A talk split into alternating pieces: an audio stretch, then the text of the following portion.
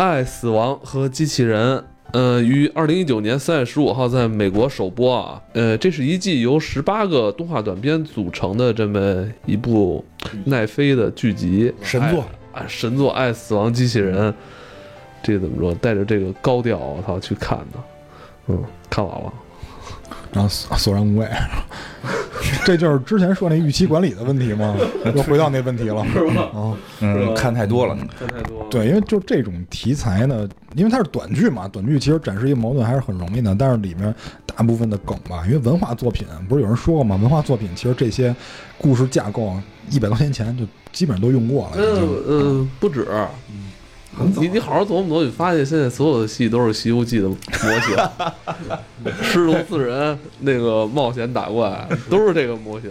嗯，就几百年前就已经都差不多都写干净了，主要就是表现手法的区别。这十八个短片，嗯我觉得百分之八十的这个剧情啊、嗯套路啊，这不不都是以前的那些剧里边展示过的吗？就《的就黑镜》嗯世界奇妙物语》，包括更老的那些美国剧集，什么《阴阳路》啊，那那那些的都玩过呀，是吧？嗯，见肯定是都见过，因为看的时候没有哪个说让你出乎意料。就是说那些话的人跟咱们可能不是一代人，这这是很正常呃，。对，这个倒是挺有可能的，因为像咱们刚录完马尔科维奇嘛，对，那个片儿我也给很多人讲的时候，他们都觉得很很惊艳，很那什么。但是，但是再出一个类似的，就是因为我们看会看过嘛，我觉得嗯，其实可能对我们来讲。实话实说，没有那么兴奋，但是看了都看了，挺好看。说是好看，是是非常好看，而且有些也没什么劲，没有说让我们觉到了哇炸裂了，没见过，哦没见过，我这惊呼就啊，我觉得，如果是咱们的听众听完二百多期《黑水公园》的话，我觉得都不会对这套剧说有那么大、那么那种惊异的那种感觉吧。因为我觉得好多人的另一种就是就是开心是源于。啊，很多人会关注这个了，我觉得这个可能会是比较开心的地方吧。就是并不是说它本身有多么的这个，呃，就是、我就不爱看别人都特别关注的东西，占了一便宜。它短，对，其实这是很它多人那个上班路上能看完七八集，是吧？嗯，所以它可能也造成了它这个传播的这个这次的这传播的力度。你说现在传播跟电影，我觉得是两，真是现在是两回事儿了。就本身这片子我觉得都挺好，但是那个传播是让人觉得有点儿，嗯，就没有没有，就是预期管理那块儿，然后这东西好像挑挑的太高了。而且就是再有就是真的跟那天跟艾文聊那个，因为我们现在也试着在写东西的时候发现。呃他妈一个一个小短剧是最好写的，我跟你说，就是这种短剧其实最好写的。对通过咱们那个大哥嘛，给咱们讲，其实单元剧都简单。嗯，你如何在这个单元剧里边做出一条主线来，嗯而且让这个人物关系如果有进入到四个主角，能给它串联起来，其实这是最难的。其实就是想这十八个故事必须是四四个主角，然后那个他们亲身经历，而且内部还有矛盾，那就太难了，是吧？这现在分着一个一个的，其实就还好。对，然后再有一个，其实我我我觉得啊，我觉得这个这个片儿挺挺有意思的。其实它像它就是就是刚才也是跟开始这个那个播之前跟艾文也聊到了，就是它更像是一些新兴的呃公司啊，然后这些这个艺术家呀，他们在展示自己的能力。对，其实这在从这个层面讲，我觉得这是挺挺挺不错的，而且给了大家这个机会。你是要不然让上来弄一个二十四集的长剧，他谁也不会给他这个机会。嗯，就是这些还没有成为马尔科维奇的公司，对吧？先有一个平台让大家看一看。对对对对对，哎，对对对，就是这样。不是我之前就是以前上班的时候，我那时候会会翻墙看一些国外的那些视频，一些视频网站，然后呃不不是那个油管啊，是是一些那个是给那些做后期的人去看的，它就是非常短，有的甚至可能就二十秒一个短片，讲二十秒讲一个故事，嗯，然后其实他在二十秒里边是展现自己的那个呃制作人的技术，嗯，这种片子其实在国外还挺多的，对，实际上我觉得可能这回说国内就是这事儿说的特别火，是因为很少见这种实验性短剧。对，就是我觉得，如果说在评论的时候嗯能够把这个评论的人的这个看片儿的 这个历程发出来，就知道他为什么这么评论了。嗯因为你看过这个，你不是所有人都看过这个，嗯你觉得这个一般是因为你之前看过类似的，对比如《钢中大脑》，对吧？嗯比如《无主之地》，其实这里边都有类似的桥段。对吧？那这 Matrix 是最多的，然后就是那无主之地这种题材了。你要你要都看过这些，你看这你就觉得这可能没那么厉害。而对，呃你说的有点深奥了。其实我觉得，如果一是一个呃游戏迷、嗯一个游戏玩家的话，其实这套剧里边有很多的短片，其实就跟一个呃游戏的这个过场动画 CG 是极其相似因的。因为就是那些公司做的，像魔兽的那个团队，好像就是这里边有一个是他们做的。所以你看的时候就就是能看出来，感觉是这个这这这个魔兽的那个，现在魔兽过场 CG 已经很厉害了，对，对吧？就是它不不是它那个拿模型做的，而是真正的那个 每一代的那个每一个大版本的那个 CG 做的已经非常非常厉害了。就是因为因为可能就玩游戏的人还是少数，没有去玩主机的就更少，主机的动画就更厉害了，对吧？就是所以没没见过这些技术，包括一些艺术尝试，像那个就那个那个时间循环的那个，实际上那个不是那个是。呃，蜘蛛侠平行宇宙的那个对早早期，那是那个早期艺术艺术总监做的，后来被索尼给开了，所以后来来干的这个。而且这路子，我觉得就是真的跟很多年轻艺术家一个机会，因为为什么他干这事儿，我其实现在也能明，就是我我大概猜测一下啊，一个是大卫芬奇和另外一个那个导演叫什么名儿，我想不起来了，就是大卫芬奇一直就是在剧情上边玩这种创新，然后那个导演是个什么人？那导演是导《死侍一》的。死侍一为什么找他导？因为他在导死侍一之前，他不是个导演，他是个做 CG 的。因为他和那个就是那个呃 R R 就是那个演死侍那个演员，演死侍那个演员在演完金刚狼一之后，他不是演的死侍特别傻逼嘛？然后他自己想继续把这个角色发扬光大，他就用真人捕捉找了一个团队来捕捉他的这个身体，然后拍了一个短片在这个 YouTube 上边放。然后那个短片就是这个一的那个导演，当初是等于是自己公司，反正是贴着钱给做的。然后在这个就是一场公路上死侍大战一堆臭流氓，然后那个短片在 YouTube 上特别火，所以最后福斯这边是决定启用这个做 CG 的人来当导演，所以整个那场戏也就变成了死侍一开头的那场戏。然后呢，就是重新重新做的，所以他其实就是从一个小短片，他就是从一个十来分钟的死侍短片 成为的导演。特别快去刺激你，吸引你的眼球，但是做的东西他没有沉淀，这种嗯，感他做不长，就是他没法做出那种特长的那种就是也是在抢这个流量。对他没法做好几季那种特长的剧，这个是他本身奈飞的这个什么会员制限制的，东西之前不也聊过吗？奈飞肯定会遇到这个瓶颈，这就是他自己的问题了。嗯，而且就是人家自己环境，人觉得不会乱就完了呗。这嗯这这东西，我觉得很多东西到国内都会有有一些不是，就是就这事儿这样，就是说你这个环境里边从业者啊，如果会让这环境变坏，有什么有没有这个东西都会变坏，就这个只是给了他一个理由，只是这样而已。嗯啊，就就就就像那些有人喜欢玩那种比较低俗的传播，那有没有直播这个平台，他都能给他弄低俗了。嗯，对对对，有没有直播都能低俗。对，国外也有直播，人家可能就没这么，哎，这就不好说。反正就是嗯，但而且呢，就是话说回来了，就是刚才艾文说那精品剧，我也爱看。嗯就比如说像《Billion》，这个是我特别爱推崇的一部剧，就是人家有一个环境，就是能让你这两种形态都活着。对啊，我觉得都都对吧就是需要存在。就是你最后你你只要别弄的这些人只能他们活，那些精品都死了，我觉得就可以了。就是毕竟这两种作品都有，相辅相成嘛，我对吧？用户习惯也不太一样。哎，我觉得这事儿都是，我觉得也好的是让国内看看国外现在这个技术是能做到什么程度了。你这咱们咱们技术也不次嘛啊，就是就是这些想法吧，我觉得还挺有意思的。我觉得也是给很多没有接触过这些类型的朋友们看看这个类型到底能做成什么样吧。嗯，对因为像这里边的，你像《黑客帝国》，不是所有人都看过，嗯那可能借着这个短片能了解一下《黑客帝国》那种感觉，嗯或者像我刚才说那种无主之地的那种那种流氓风的那种风格，也能在这里边体会到一些。我觉得，嗯而且这里边有一些故事还比较有意思。嗯，对，主要就是主要是梗是都见过，但是我也可以拿来聊聊吧，因为就是嗯。就毕竟现在它这个这个新出的这些系列，我觉得就是单单从每一个短短片来看，还算是不错的。来，这个先来哪个？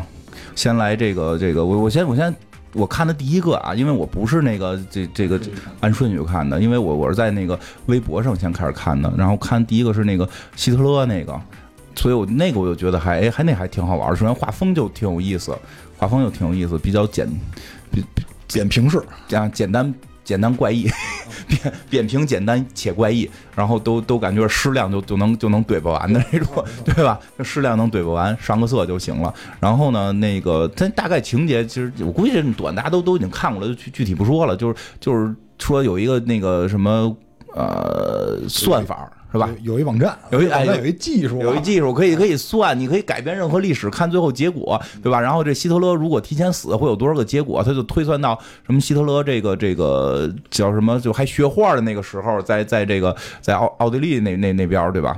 那个维维也纳说在在维也纳这块儿，然后这个呃六种死法会导致什么不同的历史，对吧？其实头一个还挺正经，说在头对吧？头一个头一个最正经，头一个还很正经，说第一个死法他这个跟这个就是意外，然后让人给囊死了，跟人打架。跟小孩儿跟跟小孩打架，让人给囊死了，然后会怎样，对吧？怎样也不怎样，对吧？一战该开始还开始，然后呢，说这个这个什么魏玛共和国成立的稍微晚了点儿，然后二战呢晚了点儿，美国照样扔原子弹，炸的不是日本，炸的是柏林，然后到了最后六六九年。美国该登月还登月，登月人还是这个阿姆斯特朗是吧？就该是谁还是谁，就并没有希特勒对吧？这个车轮照样历史车轮继续向前滚动，对吧？那个呃，每个人在历史长河之前都是不重要的，对，然后从第二个死法开始，你就看出这个 这个片儿它大概是一什么风格了。对对对，第二个死法是说躲过了小朋友的追杀，然后让一辆马车怼死了，然后马上就说那马车怼死了，那这国家就不能够玩命随便的让马车随便跑了，就开始改汽车吧。啊，汽车一起来，工业就起来，工业起来，一战就打赢了，一战打赢了啊，五几年他们就登月了，而且登月的人就是德国人了。对吧？因为因为因为那那个那个奥奥奥匈帝国跟这个德国，他们他们一一伙儿的嘛，对吧？哇，这哎，历史好像改变了，但是登月没有改变。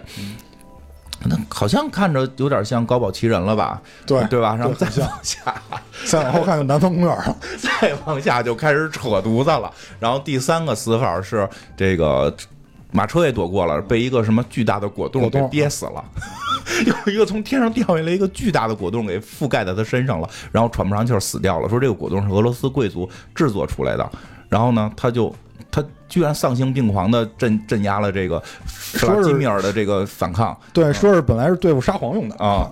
哎对对，但反正就就不是把沙皇一己都铲除了，啊对对对然后这个沙皇就没有没有什么这个就没有失败，对吧？然后呢，这个结果俄国人就强大了。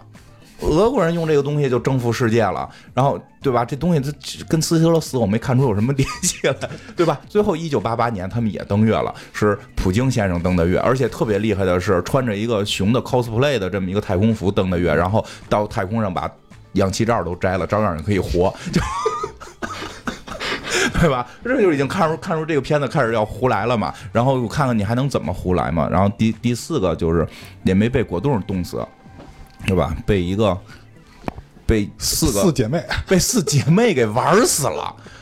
啊，这四姐妹还是各有绝活的，把她给玩死了。这四，然后就判这四姐妹死，然后发现这四姐妹呢是来自于什么异世界的这个这个穿越者，然后他们来自于一个就特别荒淫的世界，他们把那个地方的这个荒淫的技术传传递给了这个整个世界，然后整个世界都被他们统治了，然后最后是这个。呃，应该是叫什么钱宁什什么什么的一个著名的 AV 女星，获得过二零零四年这个这个 AV 界奥斯卡的最佳女主角。毛星，对，是主演过这个，主演过叫什么神这个《神鬼奇航》这个 A A V 版，就是加勒比海盗 A V 版的女明星，她最后登的月，还穿着高跟鞋，露着红指甲盖，对吧？她去登了月，而且旗子上边是一个呃嗯，就是生殖器跟胸整合的这么一个旗子，就是我就我就觉得我觉得挺好，我我很我很想活在那个宇宙，我很想活在那个宇宙。然后呢？第五个第五个世界呢是来了一个陨石啊，就更没关系，跟希特勒屁关系都没有。陨石把地球毁了，就是就是说希特勒被一个小陨石砸死了，所以代表着有一个大陨石也来了，这陨石老大老大，把地球给炸了，然后所有人类都死了，所以耗子们就开始统治世界。然后耗子们统治世界之后，耗子们最后开始搞了搞了这个这个民民粹，搞搞了这个民民民族歧视什么的，搞了歧视，然后结果互相打起来，然后地球炸了，最后章鱼成了这个世界的主宰，最后章鱼在多少多少多少万年之后也登了月。看来月亮是 月亮是大家就必须要登的一个东西嘛，然后再往下一个，再往最后一个了嘛，最后一个是是这个，呃，在在希特勒要出事儿的时候，结果一帮纳粹时间穿越来救他，改改终结者了。就是一帮纳粹跟一帮反纳粹打起来了。另一帮反纳粹的也穿越过来，要要要要要要要反击，还是要杀死希特勒？结果两边打起来了，然后希特勒自己的本尊最后驾着一个大大机器人也出来了，把两边全打死了，然后把希特勒救了。然后老希特勒跟小希特勒就就忘记了这个什么时间旅行的这个这个要则啊哎，他自己碰了自己，然后整个世界就毁灭了，然后。宕机了，就是 因为这是一开始讲这是一个机器模拟嘛，然后就蓝屏了，对吧？然后这个，然后蓝屏我觉得特逗，蓝屏上面还有字幕，然后我看字幕，我看那版是带翻译的，然后上面写着什么就是什么，你其实没搞什么，我们就是蓝屏了，想让你生气，想让你让你觉得麻烦，然后你有两种选择，一种选择是你摁什么那三个键，然后重启，你之前干的所有事儿都没有了；另一种选择是你打电话叫维修工来，然后我们会一直在这儿等着你，什么什么这种。然后，然后这故事就到这儿基本结束，因为他最后又翻了一个梗，是说，然后你林肯啊，你现在可以开始你自己的时间这个这个这个呃改变历史，然后你可以选择林肯是不是先出枪，然后就结束了。其实这个还。呃，就我觉得这个没什么意思，这都是老梗嘛，就来来去各一种历史的另外一种可能尝试。对他只是把这东西玩的南方公园化了，会比较比较逗。我觉得没看过《南方公园》的人可能会觉得还挺有意思的。嗯，我觉得他就是给人一个就是拓展思维的一个方式，就是没有必要老探究是不是真的，因为故事这种东西，我觉得就是给，就是让你以后别走弯路嘛。说我问白了题就是说，这片子创意在哪儿？大家都认为这个片子就是这套片子都很有很有创意，创意是在哪儿？就是问题就在于说有创意的人可能没看过之前说的那些东西，所以也就是说以后你要想让这个评论更加的呃有吸引力或者说有说服力，你最好把这个人看片儿的历史也罗列出来，嗯这么着我们就知道他为什么这么说了。嗯因为我们现在生活这个社会嘛，就是正好我们活在一个这个影片高速发达的这个。嗯这个时代，所以很有可能每个人看片儿的这个经历是不一样的。你觉得这个片儿有创意，说明你之前没看过类似的，那你说这话就很正常。你的话对我来说可能没有任何参考价值，我就不会听你的。不就这么简单吗？嗯那如果你看片儿阅历跟我一样，你还说这片儿有创意，那我觉得我应该去看一看。因为你是觉得哪个片子特别给你留下印象啊？我觉得就那个 Zima 的蓝色那个，我觉得蓝方块那个片儿不错。就是这片儿这样的，这片儿是一个这个艺术大师，就我特别爱说这种片儿，嗯因为这片儿我我看出了一丝讽刺。嗯这这个片儿呢是这样，一一上来有一个女记者，就是因为你后边你就知道她是记者身份，嗯她坐着一个飞行器在大海上这个行走，高速行走。嗯然后明显就是她要去一个地儿，这里边她有独白，就是说这个 Zima 是我们这时代一个特别厉害的一个艺术大师。然后怎么厉害，他这里边也没说。他说，但是我今天有一个机会能够采访到这个人，他就坐着这个类似滑翔机的东西，到了一个人工搭建的一个建筑上。是在一片海域里边儿，就跟那种就是人工岛似的，然后又是机械的现代化这种风格，然后上那个岛，就是说这个我采访的这个人是一个艺术大师，这个艺术大师有多厉害呢？他先放了一个他最开始的一个画作，非常的写实，一个非常美丽的银河，然后上面有这个各种各样的星球，然后画的非常美。然后突然就是说有一天的时候，他这他这个画风进行了一个改变，怎么改变呢？这里边咵突然出了一蓝方块。嗯完这时候我觉得啊，就是因为我一边看这片儿，我一边琢磨，我觉得这哥们儿啊，可能是把这画儿这画儿夸抠了一块儿下去，完了放在另外一个地儿，然后中间有一个达芬奇密码似的这种线索，能让你找到这个东西。后来发现我想太简单了，因为之前就说那个大黑方块儿嘛，嗯对吧？因为我们之前说这个四十二的时候，就有一个大黑方块儿这么一个东西，我觉得他是不是想表表示这个？然后这个代表真理的这个蓝方块儿，实际上真的有一个具体东西藏在某处。后来发现不是，我想多了。那个他在放成第二个东西的时候，就这个蓝方块变大了，然后再放的时候变成三角了，然后再放的时候变成正方形了，再放的时候又变成圆圈了，然后越来越大，越来越大，直到有一天，他发布了一个作品，这个作品全是全是蓝色，就整个画幅里全是蓝色。我觉得这就已经开始有点儿，就是对我个人来说就觉得有点讽刺了，因为底下观众在那儿哇。大师在那儿欢呼，就都高潮了，就颅内高潮的感觉，在欣赏这幅纯蓝的作品。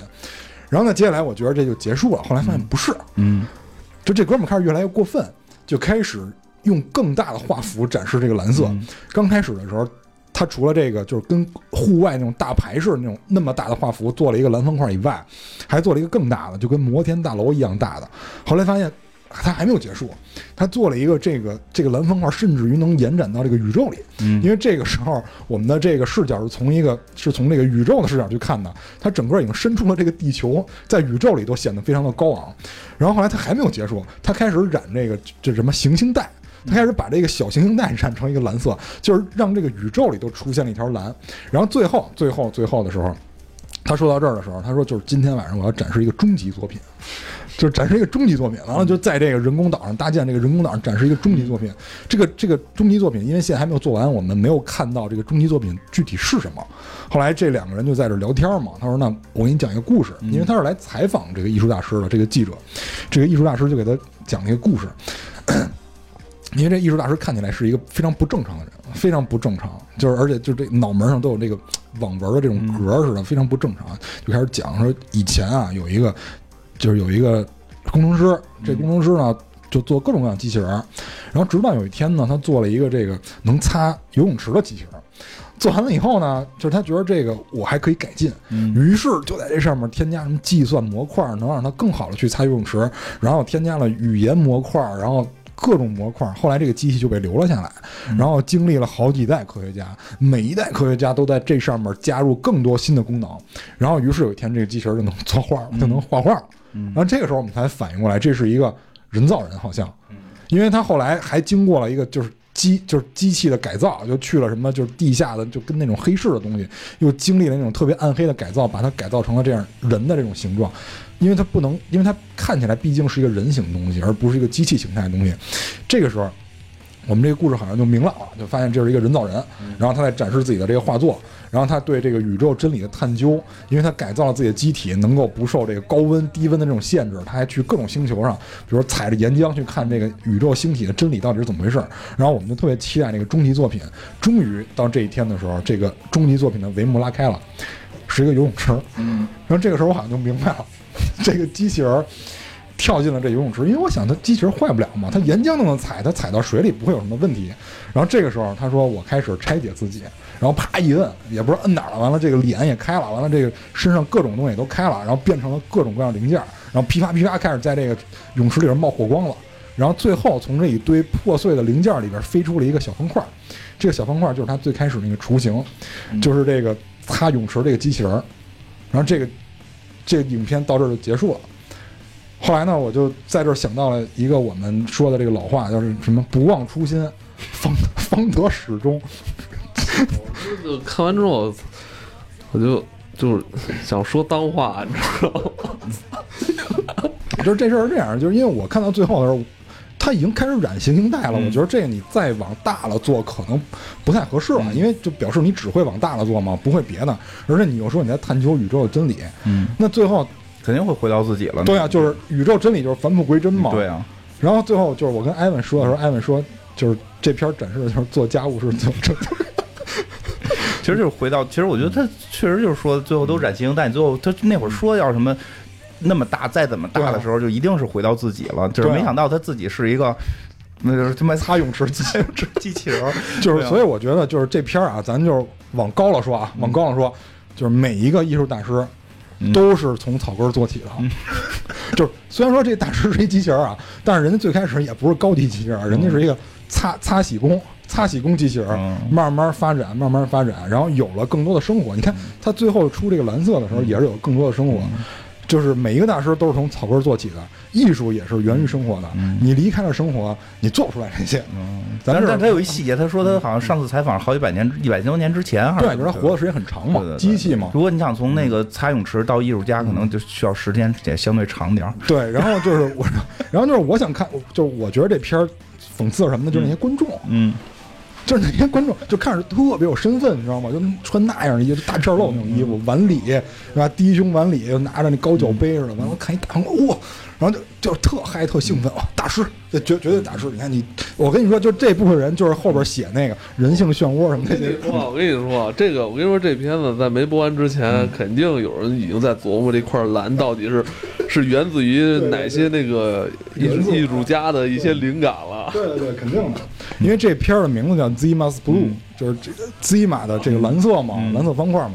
结果没想到它是往大了，弄越来越大，越来越大。完了，还有一还有一堆观众，竟然还有一堆观众在那分析这那的。我靠，我觉得真的这帮观众绝对是写那个人形漩涡什么的那个 那帮人。哎，其实就是玩笑嘛。其实很多时候。都是玩笑，因为我觉得这里边好多夸张了嘛对，好多故事都都有特别强的玩笑性。嗯，嗯。但就是说他，因为他，但是他在这里边写的又是艺术，嗯。又是艺术这这么一个不可琢磨的东西。你觉得你你知道就让我想到了什么吗？就是想到之前某公某公众号，嗯。就是很多人还夸他文笔好，但后来我就觉得这他们可能不太懂文笔是什么意思。嗯。因为你要知道一个词儿叫就曲高和寡嘛，嗯。其实你文笔好，反而观众应该少，你看懂的人应该少。这大师也是，嗯你刚开始时候画那个很具象那个银河系的时候，我觉得确实挺美的，就因为我是普通人啊，我不懂艺术，我觉得挺美的。嗯但是你后边加蓝方块的时候，我觉得可能有有点寓意。但是后来你全是全画幅都是蓝方块的时候，我觉得一帮人还在那儿看，这就对吧？这这看的人还越来越多，你知道吗？这有点啊你刚说什么有点玉璧？不是，就是有点寓意。哦，有就有点寓意。完后来这方块越来越大，然后结果观众还反而还越来越多。反正我个人理解是挺讽刺的，挺讽刺一种现象，因为你曲高反而应该和寡了，结果他还那样了，看的人越来越多。是，我都看完之后，我觉得这个，这在所有十八集里边，我觉得这集是有点那个 CD 的。是吧？嗯，而且这里边我觉得。你艺术嘛，尤其又是一个非常人文的东西，艺术应该是很人文的。结果你最后这个艺术大师，结果是一个机器人，嗯，是一个人造人，而且你可以可以，现在已经有 AI 剪呃片，是我知道 AI 当设计，而且对对 AI 做 做图嘛，这些都有，对对对是这马上就都没工作了。但就是说，这个用现在一个比较流行的话说，就是没有灵魂嘛。尤其人的人的灵魂就是就是那个蔡泳池嘛，灵魂就是就是节约成本，灵灵魂就是快。对对因为我之前看那个看一个做包子的那个机器，嗯就是说你们以为那个速冻的包子或者速食的包子是、是那个是那个机器拧了一下吗？嗯不是，嗯人家是包成一个豆包形，嗯那个那是掐做那个花儿，啊对，说那个主要是最后一层，然后大家就纷纷评论说这个没有灵魂，但是我们生活中却被很多没有灵魂的事儿所代替，比如像刚才金花说的设计那种关。键没有灵魂是他那个面发的不好。我吃我我买过那种包子，就是那种品牌的那种速冻包子，早上起来吃，我知道就是没没没有自己做的，我捏出来的确实面发的也不好。那肯定。但是你看，从那个阳春白雪到我们这日常生活，都现在开始变得没有灵魂了。对我觉得这片儿可能表达是这个，可能啊，嗯我自己猜的。嗯，我那你这也行，也我给你点赞吧。我最多可能不超过十个吧。啊，哦，我有是我我有多见几个马甲，多见几个马甲。没事儿，我最后给你再讲三个机器人。来你先说你先说来来来嗯，来精彩的。嗯哪个精彩啊？你觉得哪精彩？我觉得我觉得嗯，你觉得哪精彩？你讲我。觉得没有，我觉得哪没有特别精彩的。佛罗里大将军呢？嗯，我我在评判，我在后来我在问我，就说到底十八个里边哪个嗯觉得更精彩呢？我觉得有就是这个，就蓝色这个，嗯因为我觉得它有点让我生气了。你这目标真是让你生气但我觉。得就是当这个所有所有这个都特好的时候，怎么能找其中能让给你留下印象，就是让哪个能触动你的情绪的？嗯，嗯，还有别的吗？哎，我就觉得那个 就是，虽然我我不是特别喜欢这十八个短片，但其中有几个就是我觉得技术还挺好的吧。就是那个异形的那个算异形嘛，就是什么他们那个他们飞船嗯嗯，去那个穿星门跳跃，那不就是刚中大佬？哎，对，那我想听听你们俩是怎么去解读那个呀？他不是说他那个飞船在跳跃的时候嗯发生故障了吗？就没有没有到达他的指定的那个目标，那两个船员都死了吗？嗯然后他一直在跟他那个幻想，还是说那个、那个异形给他植入了一个迷蛊惑他迷惑了是吧？给他制造了一个幻想。嗯，就就是这么回事儿啊。然后你看那个最后异形不是跟他说了吗？嗯，也叫他名了。对，说你不要知道真相，真相你会崩溃的，嗯，是不是？对啊到到底是这个异形想想弄他干嘛？还要给他东西弄得吸的都那么瘦了都。就是你吸养吸着它呗，当电池吧，对啊，当电池呗，你不能让它死你不能让它死。这不跟那个传说传说当中的那个传说中这不是真的啊，传说当中那叫什么机器猫最后一集是一样的嘛？啊，对，人都是电池。嗯，就是说那个，那你听过吗？就是说机器猫最后一集，为什么机器猫在耶比他们家生活，周围人都不觉得奇怪，不不举报国家，这，对吧？你说咱们家咱们周围要出那么一玩意儿，你不马上报，我马上报警，我马上报警，出他们那么一大这那拦妖怪，我马上报警，对吧？就是他说的，就是说实际上他们这故事发生在很多年之后，然后这个智商在一定以下的这个人类是不能就没有存活价值的，但是出于这个人道主义，是会给他们一个美好童年，美好童年方式就是让他们就是睡觉，然后给他们一个假象，然后会有一个机器猫这样的这个这个陪陪伴的这么一个机器人在梦里边陪着他，然后其实这这。类似于从这种梗来的，你再加上《骇客帝国》那种梗，就是就是你必须在缸里边供电，所以疫情可能是要吸食它。吸食是吸食它。我看你就看最后那个那船长都吸的都对包骨了。然后你吸食它，你又不你想咱们你要说咱们弄一个说咱们要吃一个什么这个吃个牛肉吧，比如说说这牛之前一直被惊吓，和这牛一直生活很幸福，你吃哪个哪肯定觉得生活幸福那个牛牛肉好嘛，对不对？所以他们可能这异形就是给他一幻想，让他产生一个特别美好的这种感觉，然后吸食它，好吃好吃。可能那样好吃啊，对，而且就是整个这系列，其实我就觉得叫爱爱爱死机都有有点怪嘛，应该应该叫叫什么性死猫，不是爱就是性，还有一性死集猫就是十六集，就是那个情侣嘛，真人拍的那个嗯。情侣，然后打开那一个冰箱，嗯。然后看到里边那个历人类历史的那个演化，黑衣人，黑衣人的梗，黑人就还有点意思吧？嗯因为我觉得他加入一些实拍了。嗯，一般就是拍短片有实拍的话，就是后以后能多要点钱。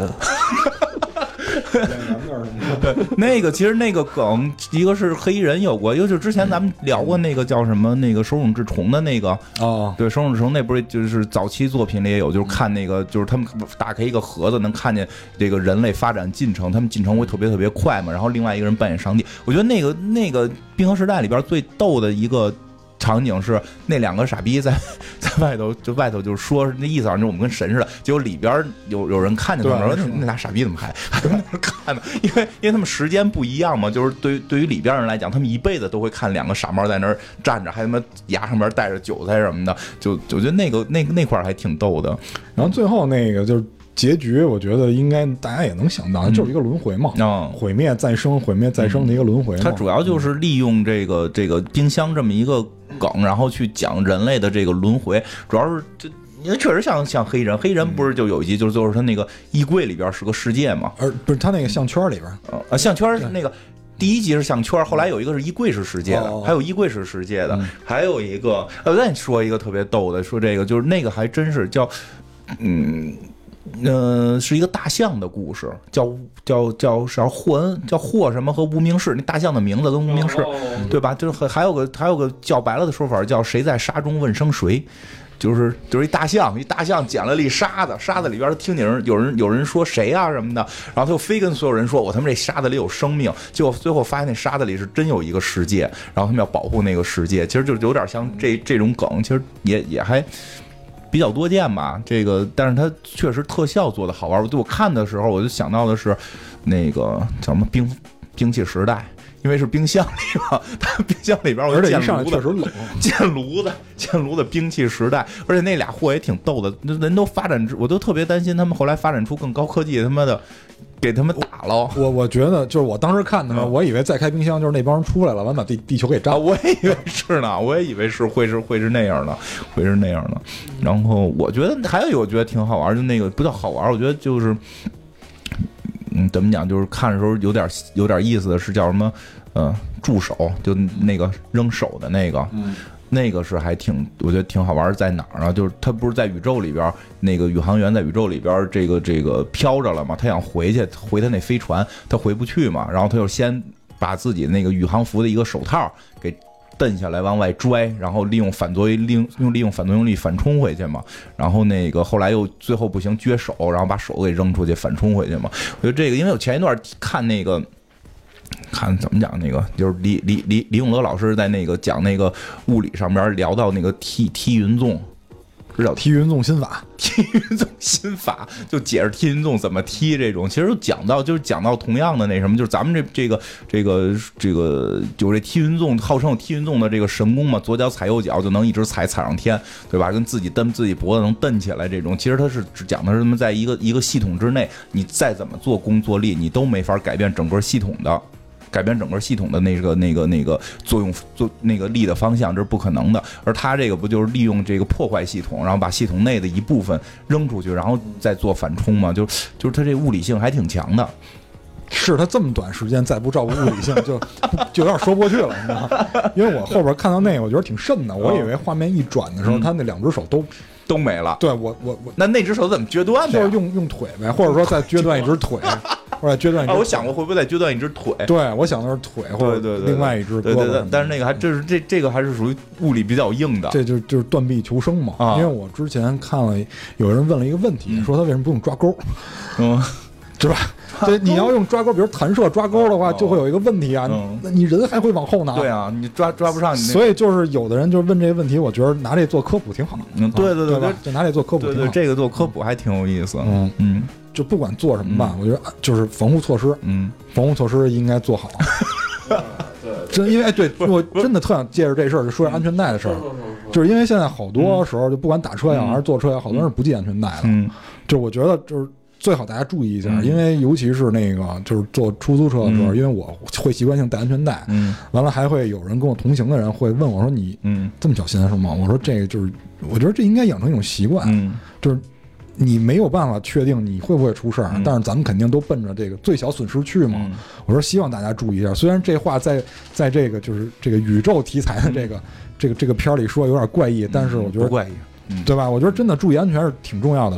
嗯。因为我之前看的很多宇宙题材的片儿，他们是会有那安全护带的，嗯。系带系到自己的飞船上，嗯然后再飘出去。对嗯，因为我去年就出车祸了，然后我坐在后座没系安全带啊，因为好多车后座没安全带，呃，有。是有有的车有的车就就没有，就坐那个比较便宜的车，它就它就它就没有，然后就就撞了嘛。所以从那之后，我也是都还会系安全带，而且就是再有一个就是那个师傅是真的是开车的时候睡着了，太疲劳了那。一定得小心。就是就是，其实你就是就是宇宙题材，就是他为什么出这问题啊？他不就是一个是省钱嘛，应该是俩人在空间站，因为为了节省经费嘛。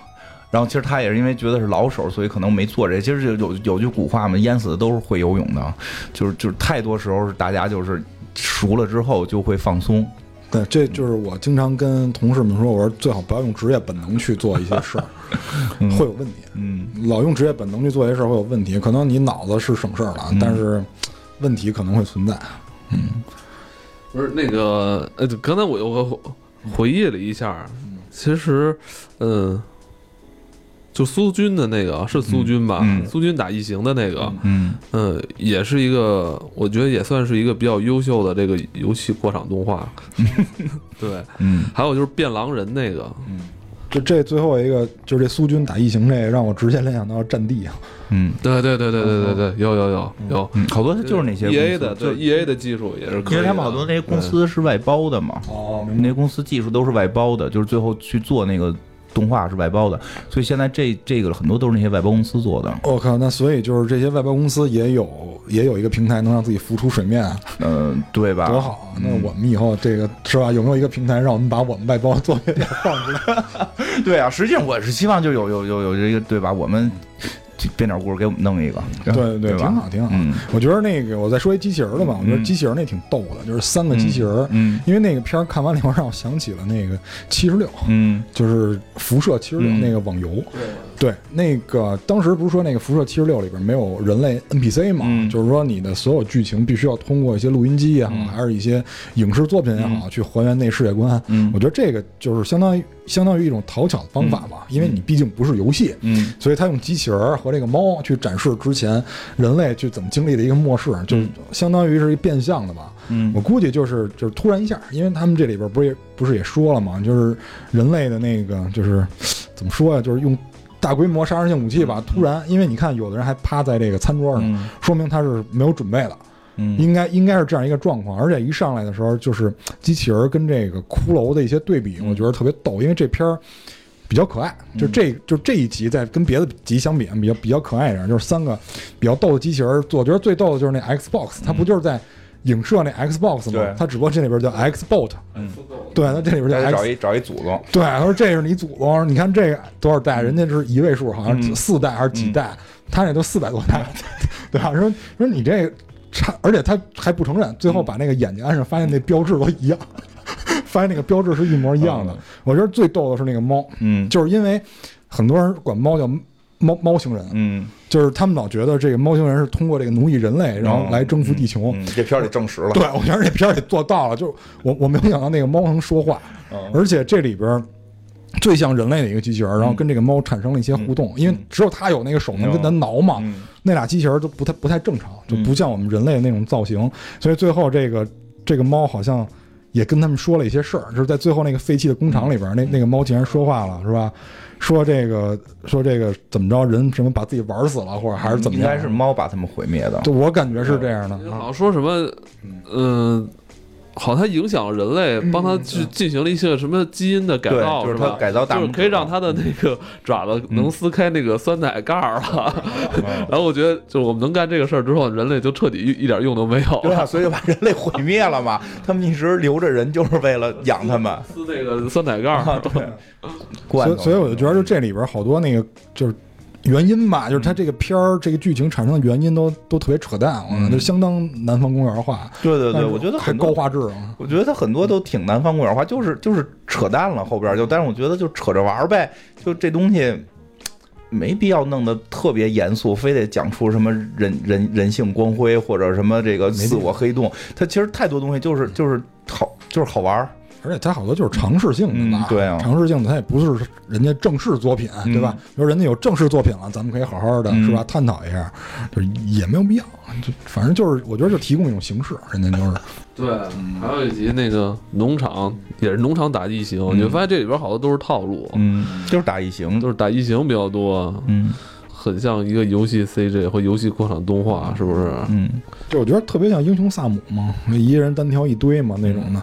而且这里边咱要非说有联系，就是咱们可以强硬的把那些异形放在一块儿，对吧？德军不是那个苏苏军的某些人，有一个异形宇宙，哎。哎，对，就是召唤出了一堆异形，哦结果异形就是入侵到农场，然后人只能在避难所生活。最后这些异形越战越大，开始占空间站，嗯然后把那些人养起来，对吧？嗯那些人不在地球上，嗯那我也不能放过你，嗯在空间站里的人我也不放过，哦对吧真当我的养分，是吧真棒！你多好 你把这十八个故事串起来了，这那这也是希特勒的一个分支。然后最后在这，然后最后在这堆这个异形的宇宙里边产生了很多这个动物的变异，嗯然后人也可以造这个怪物，嗯然后他们做了一个这个竞技场，然后人可以操作这些动物去对战，哎，多好啊！这个挺，好。嗯，嗯，就既然咱们都这么起底了，嗯就是狐狸精那个让我想起了《最终幻想》，就《最终幻想》，然后以及这个人性的丑陋，我觉得对吧？就是不管科技如何进步，因为之前有人问过这个问题，说科技会不会让人文明进步？我说没戏。嗯 就是科技只会保留人性，但是只是换一个体现出来的方法。就我我个人觉得，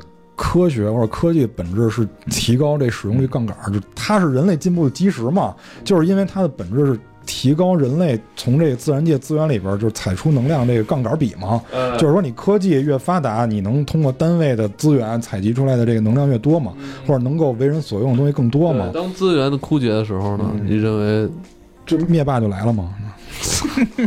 吸收太阳能，太阳能我们还吸不完呢。就是这个，我觉得资源枯竭的时候，首先人类还在不在都很难说。因为因为在那个就是科幻里边，他们有一个逻辑，就是说到某一个更发达的科技的时候，是会围着某一个星系造一个整个把星系包起来的，把整个恒星能源全部吸收走的那么一个罩子，哦那个是顶级的这个这个。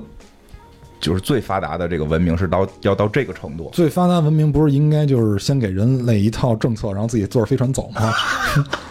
那个只那只解决经济文明问题，那个是酸奶只解决了经济问题，它没它没解决这个科技问题。不是，但是后来酸奶不是看不上人类了吗？觉得人类反正也不照我说了做，我就走了呗。嗯，不照人说了做，都穿白衣服了。对，但就是说他们发现人类可能有劣根性，就离开了人类。然后我我觉得那狐狸精那比较狠的，就是你看科技发达，他们人家玩的更孙子。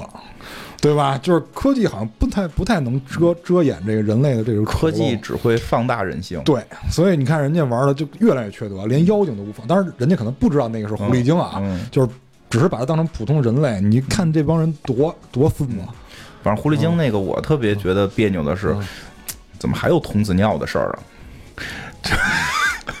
就是能不能不来童子尿泼？就就就是因为这说白了就是对文化理解嘛。就是老外，因为我知道那个是一个中国的作家，但是这对动画是华人嘛，就是就是华人，但是嗯但是但是不是做还是一些老外去做的这东西，对，还是有隔阂，这还是有一隔阂。我觉得就嗯就是你你们玩西方吸血鬼都不玩大蒜熏死人了，咱们这边能不能也别再老让我们弄得我们这些神有鬼的的特弱智似的？那咱就自己先出来一方法，让人知道啊。对啊，你看他们那边进化的什么这个光。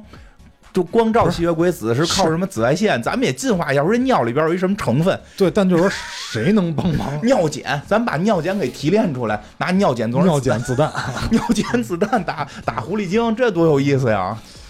那尿检成人就是非童子也有。那可能就是，那就那就得编出一个为什么小孩那尿碱行，那就编出来嘛，就是细菌群落嘛，就是细菌群落嘛。对，他没被细菌污染。不是，就是说现在不是有那能验处男的那种方法吗？就是你沾一下，有一种，如果你是处男，有一种种，就是有一种细菌的族群你没有。对对对，那就跟这有关呗。对啊，对对对，你看这这么解释不就好了吗？对吧？你后边解释一下这个事儿，看我耿耿于怀的。你就你们那边都进化成紫外线了，我们这边怎么还童子尿啊？但是这个就。人家都那那样，人不太可能给你解释这么硬核的问题嘛。人最后直接蒸汽朋克了，我觉得这挺逗的。作作为变形金刚嘛，对啊，就就直接蒸汽朋克了。人家没给你进化成现在信息时代，直接蒸汽朋克。对他走蒸汽朋克风了，嗯，而且就是，呃，魔法与机械并存，绝对就是最终幻想那套。嗯嗯。然后最我觉得最偏离这个就是主线的啊，可能是那个，就是黑暗王子那个，嗯。就是挖挖一个那个挖洞的，挖墓地，完最后挖出来一个，完最后那老头带他们走了一条路，结果发现更多的那个。但是但是但是就是那个也告诉你了，猫最牛逼啊，是猫啊，对啊，我说所以就还是有关联的。幸死猫这个片儿，你应该叫，就最后最后可能是猫把那堆大妖怪放出来，把人类毁灭。有可能，有可能，对吧？所以机械才留下来了。那说得通了，这一切。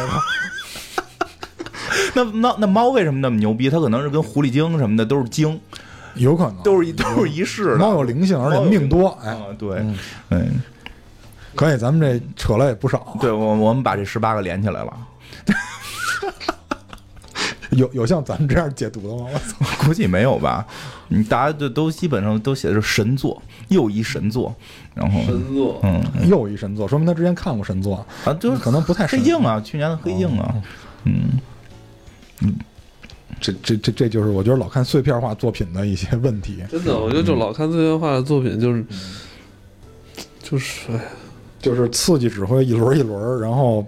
但是在他脑子里可能形不成那种系统的思考，嗯，可能是啊，嗯，其实我们希望的是这些东西之后能够会有更大的东西出来，因为就是咱们之前看这种碎片化作品，毕竟不在那个年龄层嘛，不是刚一接触就接触碎片化作品嘛，嗯，就是我特别赞同一句话，就是我看有一个影评，就是说人家影评很短，就是说这里边每一个作品，它的世界观放大都能拍出一系列，嗯，就是他想法跟我想法是不谋而合的，就是我看。对吧？我看这些作品，第一想法是能不能拓展世界观。我我我觉得就是，就就是这个短片到这个电影或者到一个正经一个剧集之间这个跨度。其实是他妈最难的，别那什么，就是确实称不上神作，是吧？我觉得，我觉得大家就觉得都觉得，哎呦，这短片，你说以后要给人拍成电影，这每一个都是这都精华，这这不还不是精华，这个东西它就是一个 idea 想法。但是其实真正这些人还不是最牛逼那些人，牛逼是怎么能把他妈这个二十分钟就十分钟十分钟的东西，最后给做成一个四十五分钟的一集剧，或者说一个半小时的一个电影，就干这个活人是才是他妈最牛逼的。因为因为因为因为是这样，就是我们现在在在。在做那个工作，就是就是我们 idea 都有了，都特别好，然后大概就是十分钟的量，怎么扩到四十五分钟是特别特别难的一个事儿，然后就是也挺困扰我们的，所以这个就是你所以看这个的时候就会有这种感觉，就是啊，就你们把这东西吹成神作了，这个你们知道就，而每个人对神作理解不一样，每个人对神作要求的规格也不一样。哎，我觉得这还是中间这这疙瘩，就是他们可能让人看。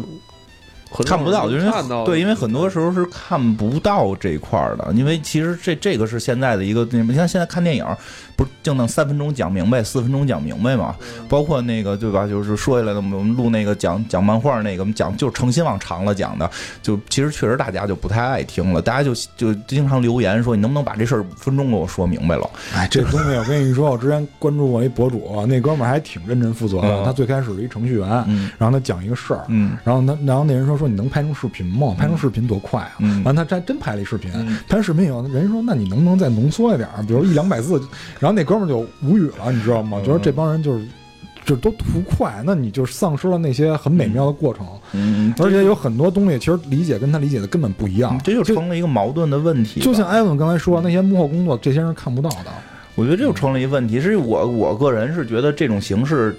就是对于对于新的创作者是挺好的，但是确实有艾文担忧的那个问题。这东西一出来之后，大家就都开始玩这个了，就忽略了真正最难的那块了。结果大家可能就一天抛出一百个 idea，做出一百个小短视频来，就就对吧？就是更怕的是有些是不是大导演就就开始回杀这个领域？其实这个是最可怕的。就不不用怕，会的。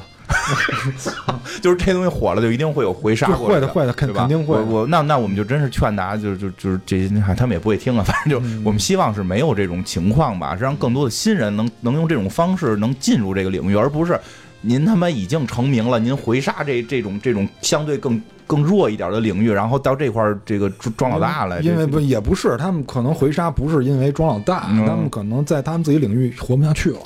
就是，这就是主力问题嘛，对吧？就活不下去的时候，大家都会被逼的做一些可能自己不愿意做的事儿，对吧？有你说现在这些导演拍的这些东西，也不一定是他们自己愿意拍的。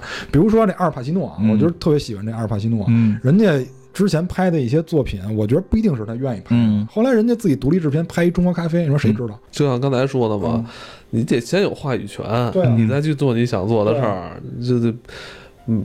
不要说一上来就怨天尤人，说我特别有才华，但是为什么大家都不认可我？你先让人知道你是谁，你再去做你想做的事儿。对啊，所以就是这个平台就给了大家这个机会嘛。就是你像阿尔帕西诺，他一上来他没钱，他没有这个地位，也没有人帮他，对吧？所以人家没法拍那些，人也得。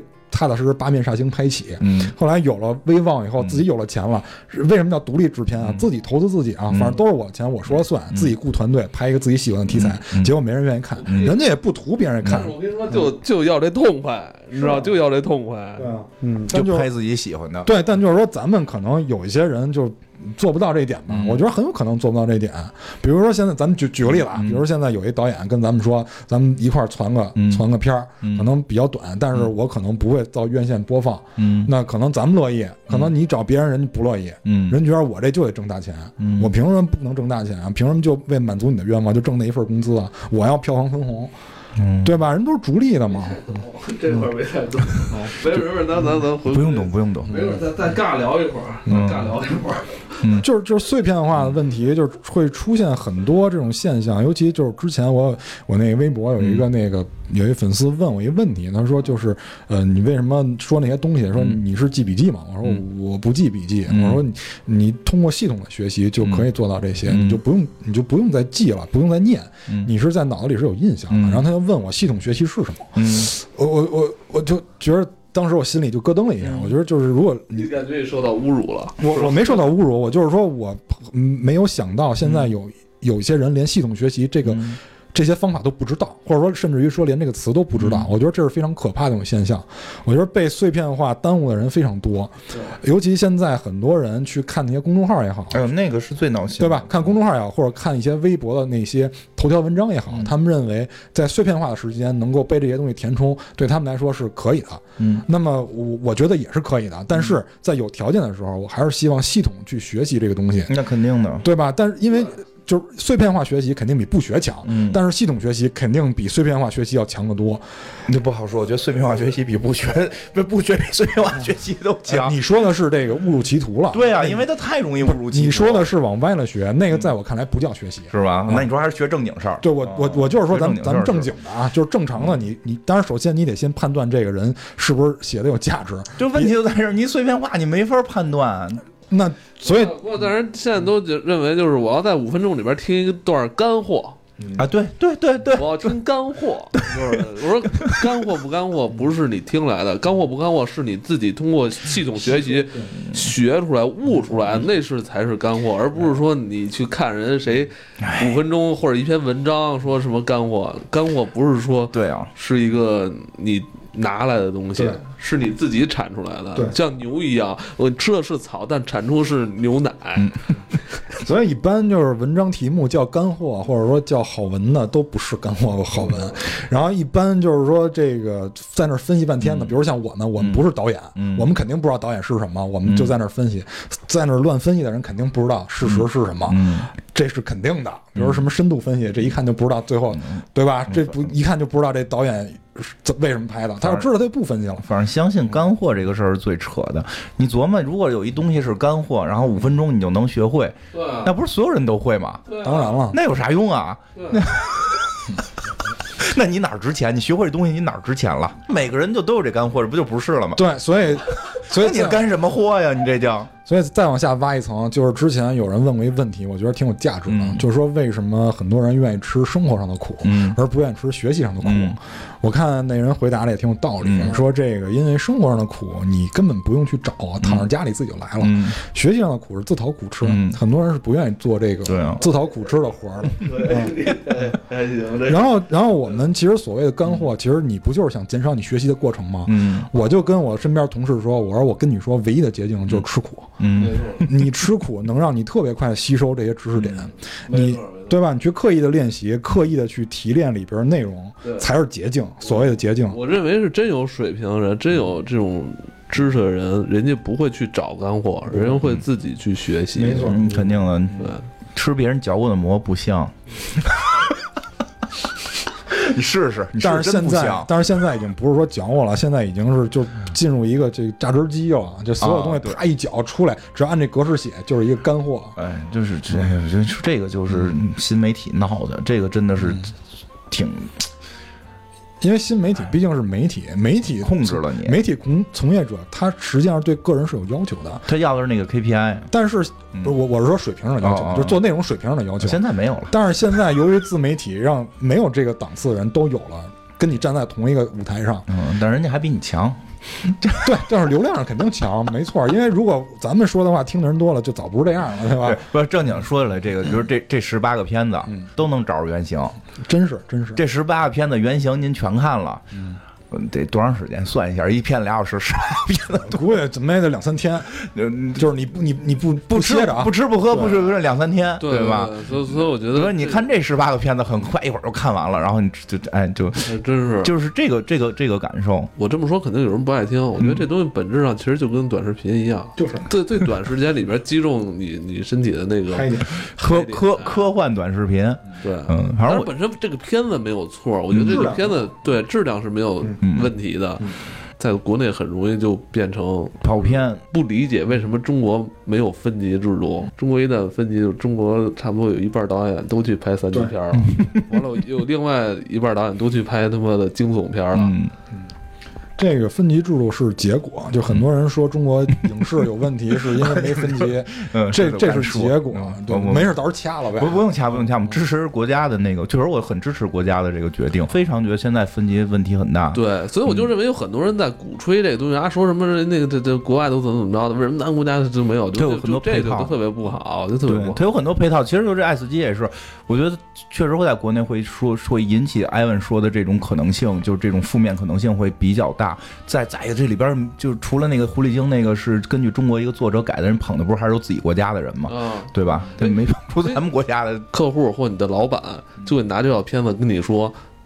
你看人家做的这个短片，你能不能去借鉴学习一下？逆向研发，你知道这个东西，其实这个不不是特别好，就是你看人家现成的，完了你去学，而不是说从人家那个人家这个根源或人家这个本质上去学。哎，有一结果，那我现在我们去追这个结果。你说这特别人家他妈早就人明天人家玩别的东西去了，操您您您这他，我跟你，他这个思路特别明确。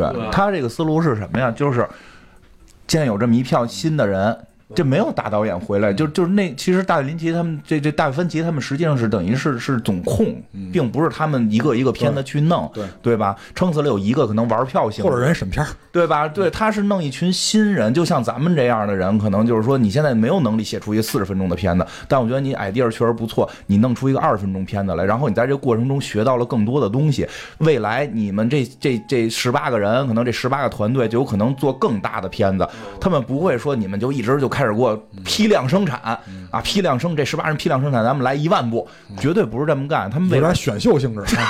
对他们未来一定是会去做更大的，都是这么一个过程的起步。咱们这边一下看到的是什么？哎呦，这火了，这流量大，咱们所有人都干这个吧。他这只是他们的一个起点，而他们的最终结果会成立那些真正牛逼的大片儿。咱们就就就是就会直接看到结果。因为我之前是听你说还是听你们谁说的？不是说那个短视频 Vlog 这个东西，就是国外很火嘛。嗯就是当然它也有一些那种企，就是专门干这个短视频公司的人再嗯再去运作这个事儿。嗯但是说，呃，国内有一些特别可怕的，就是嗯它已经给人做成那种就像一工厂一样，嗯所有那种格子间，对每一格子就是一个人在那儿是吃饭也好，还是干什么？对，是。是是，每一个工作间都是他妈一样，就跟那个母鸡下蛋对似的是是是。饲养，都感觉在饲养这些人。是最早那个是那个主播，就是唱歌的主播，小姑娘主播，就是有公司，好多公司，然后那个去有一办公室，办公室就是一个小哥子之，还要打扮的跟家一样。你以为那姑娘是在家直播呢？哦，我还以为真是人家那本身是不是装修的时候特别温馨，不是，你不是在家装修，就是他的工作间。跟舞舞台似的，啊，对对对，因为因为因为老百姓需要的那个舞台是看你在家。看你在家吃饭，看你在家那什么，嗯我这这得跟那个马尔科维奇那期一起听，就能 连上了。老百姓要看的是这个，所以如果是一个舞台，他们反而不看了，所以他一个一个间的都都弄成这样。但我就想，如果咱们咱们就是去用这么巨大的资源成本去做这个事儿，你有什么意义啊？最终的意义是没啥意义。然后我我我觉得，我觉得真的就是，我觉得好多时候咱们那个资源浪费啊，不仅仅是浪费在就是就什么就是是自然资源上，嗯我觉得很多咱们网络上的流量资源嗯也被浪费了。其实很多网络流量资源可以用在很好的地儿，你的研发的东西本身就是没有他妈可有产能没有没有对啊可持续发展你的这种对，没有你说怎么没有可持续发展，因为国外就是他们这些东西都本身这是一个环节，然后我们有时候就看到这一个环节爆出来了，只把这一个环节拿过来了，没有把整个链路拿过来。对啊这这事儿这样，就是你刚才说那情况，我我我遇到过，就是我们之前在给某知名地产商的某，就是他旗下有很多品牌嘛，也是一个集团，完了某品牌做了一个请柬，就是我这个产品上线了，嗯。我这是一个导航类的应用，可以在我这个地产呃所有商场里边进行导航，甚至于买东西，然后让我们给它做一个 H 五，是一个导购性质的。呃，请柬，给做一个应用的请柬，然后告诉大家这个应用要上线了，然后请大家来放心来用。然后我说，那你有没有样本？因为我我做到我这个岁数，已经没有太多自主的这个想法了。我基本上就想问甲方有没有偏好。嗯呃，他说有。我说那您有没有什么让我参考的？他说你可以看一下《权力与游戏》那个嗯全游的那个嗯片头。嗯我说那您这 H 五打算给多少钱啊？他说就是五万以内吧。这笑话讲的真好。不是，这这是真事儿，就是 我知道太对我特别多们我们旁听的时候是觉得是笑话，但是你这件事发生到你头上的时候，我记得好像咱们说吧，就那会儿叫什么是陈陈可辛还是啊拍那个啊片子，对 iPhone 那个对吧？这对后来好多甲方都说，不是手机拍的吗？你没你没 iPhone 啊？你也给我拍一个一样质量的，对啊，这种特别就是刚才艾文说的很多幕后的没有摆到台前那些工作，那些成本他全看不见。对啊，对啊，而且我觉得咱们应该去学人家中间这一块的东西。对啊。你要就说就说白了，你要整个链路都拿过来，嗯你你你不是光学这一光短视频这这一估劲儿，就是他学能能有资格学的人不懂哈。我所以我就认为，就是这个《爱死亡机器人》这套奈飞发行的这嗯这套这一系列短片，我觉得它可能对于从业人来从业人员来说，别管你是嗯广告从业的、嗯做策划的、嗯做这个创意的，还是说呃做这个后期技术的。嗯我觉得对于这些人来说的意义可能更大。嗯我可以在里边可能学一些这个嗯现在可能国外最新的一些东西。对，但就是说，我们希望看到的是有那种精品片儿，就像艾文说那种长篇的精品片儿，也有这种短小的，就是大家得都能活着，别到最后只能他活就不合适了。我觉得目前是咱们国内现在可能更需要是沉淀下来做那些精品，哎，你这是一笑话吗？你说这个？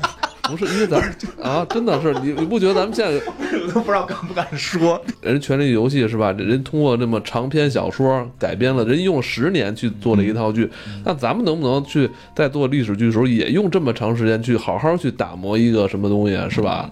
我觉得先把这个东西先先立住了，是吧？咱咱再琢磨说那些容易蹭流量的东西，一套班底，一套演员，你看那个《邪恶力量》。像什么《行尸走肉》，人就是一套这演员，好多演员，你像那个之前的越狱那米勒，嗯他能人可能这一辈子人就演过这么一剧，嗯这一个人就人立住了，人够了，人下半辈子都挣出来了，是吧？咱们有乡村爱情，咱这有一个问题，对对对对对对对 我很爱看。对，嗯没错没错，对，但是太少啊。对，就这一个。从某些侧面讲，其实《乡村爱情》是非常成功的。对他一套班底演了多少年？对对吧老一点的记，其实《记着童牙》四季也就没有了。对，我觉得有时候我不想去怀念经典，我希望能经典能一直陪伴着我，对对吧？你但但就是你这样人少了以后，人就不顾你了。你要知道，就是我们做受众分析的时候，如果有一类人太少，我们就根本就不考虑这些人。市场，嗯就是老百姓逐利，对吧？嗯，反正我是觉得从产业上看是就是就是希望别别只拿这一块儿，希望拿链就是整个链条都拿过来，因为短视就是像就是这类这类短视频，其实爱死机只是。在中国今年突然爆出来了，其实这一类特别多，对在国外是一个非常大的量，所有的从业人员可能都是从这个跳板开始往外去跳的。像这个就是说整个这个系列的另外那个导演，就是实在记不住名了，就是死侍那个导演，就这是最良好的情况。我最早是做 CG 的，然后我做了一个死侍的短片，然后我在 YouTube 上边被老百姓们认可，然后的下一步，我成为了一个。电影导演导了英雄片，然后出口全世界，我他妈挣了多少多少钱，然后这至少至少这是文化输出了，这是好事儿吧？而不是我拍了一个死侍火了，然后我又拍了一个绿巨人的短片，我又拍了一个钢铁侠短片，我变成了一个短片的制作手、制作人，这个就是不对，对吧？这个是不对。其实我们希望看到的是，中国也有做短片，做完短片之后，您后来做经典了，对吧？就是您从短视频最后作为一个学习的过程，我觉得这是学习的过程。作为这个学习的过程，作为这个跳板之后，你最后做了经典大作，是这个路子。但是人会觉得你傻，我干嘛不多做一个？你做 短的那么快，干嘛做大的呀？做大的只能做那么一两集，对吧？多慢啊！嗯，行吧，嗯，嗯，比如像狼人这集，我就觉得打斗的挺精彩、挺狠的。嗯，挺漂亮的，对，嗯，肯定是这个这个团队的这些工作人员是想展露自己这个技术以及创意。因为没事儿，因为人家艺术家说了算，老百姓说不算。因为因为他们应该是工业化问题，就是我相中的你，你能发大财，你他妈拍这么短片能挣多少钱？你给我拍一死士，我挣多少钱？哦，就是人家是会算账的，人家这电影行业这么多年，人会算账。。对，但是像刚才金花说那个问题，现在有一个平台让大家看到了自己水平。嗯其实我要故事重提一下，因为我们有一这平台叫“甲方闭嘴”，你们可以看看做的都什么玩意儿。我操！对我，所以我特别明白你刚才说那句话，就是就是说说我我们的是是他说那话是不是开玩笑？就是啊，就就是有本事咱们先把这做出来。对啊，真的，就那甲方闭嘴，我看那个作品真的，我就惨不忍睹，就直接说了惨不忍睹。我我已经有点那个听不太懂了。我对，你跟他说明白，甲方闭嘴能说没没关。系没关系啊，甲方甲方闭嘴能说甲方闭嘴说说，我没没没看过啊，你说说。就是之前我们在某一集里边提过这个问题，就是说那个中国的那甲乙方矛盾挺严重的，嗯就是关于我们这广告传媒行业嘛。然后就是业内人组了一个就是活动，算是一个。呃，不是那种面对公众的综艺节目，就是算是圈儿里边的一个小的一个活动吧，叫甲方闭嘴。嗯就是在这个活动里边，有些甲方可以来报名参加，然后有些乙方也能来报名参加。是打起来了是吗？没打 我操，没打哎，你那你们戴面具什么的吗？就是那种不戴是盲选，就因为自己都觉得自己挺棒，对，就是说邀请的人肯定不到我这个级别啊，就是人都是大厉害，这个行业里边儿资深人士。完了，那个就进来以后，你不能就是甲方，你不能选你让谁做，是我们来选你，就是乙方来选甲方，然后大大家都拿的都是纸条，也没法面对面交流，拿的都是纸条。做完就是拿完了以后，你来多长时间之内做一套素材，就关于我产品的素材。你抽到的是一个品牌名称，打开以后是它真正需求。我这产品是什么样，多少钱，这是有什么功能，你来做跟它相关的素材。我、靠，那做的这就是等于是不许甲方提任何这个废话，你不许左右我的意见，你也没有什么所谓钱呀各各方面的影响都没有对。乙方，你们不是一直都说甲方傻逼吗？你们撒开了花儿，看看你们到底什么水平？是甲方傻逼影响了这个中国广告业的发展，还是就是你们自己傻逼？对，结果呢就？甲方不能跟他们交流，只能把产品信息写到这儿，然后告诉你你做这跟这产品相关素材，结果就反正挺恶心的。我到时候回头给你发一下，你可以看一眼。所以他的意思就是说，你不是做精品吗？就是可能有时候会说啊，这个什么制度这什么影响啊，什么投资方影响啊，什么这影响那影响。其实蛋挞意思就是你你撒开了花做，你们可能也做不过这个 S 级。对，就是他本身水平就在那儿，从业者水平在那儿。我跟你说，水平高的人不会赖环境的，你知道吧？哎，这句话我觉得特别对真的，水平高人不会赖环境，他总会想到出路的。没错。我就是就就经常举例子，就就就是我觉得戏剧，当下就是中国最好的时代，嗯，没有什么当下的。当下老是中国最对老说好的时代。希区柯克最经典的多那个场景，浴室杀人，完全是完全是为了躲审查呀，审查是禁止人血凶器同时出现呀，人用巧克力吗？然后人家就啪啪啪闪我嘛，都不现在中国也是，现在中国迎来了就是最好的发展时代。嗯今年也是咱们国家建国七十周年，嗯 我认为呃，当今也是咱们互联网从业者最好时代。我觉得大家应该好好珍惜现在的时光别。赖环境，就跟我。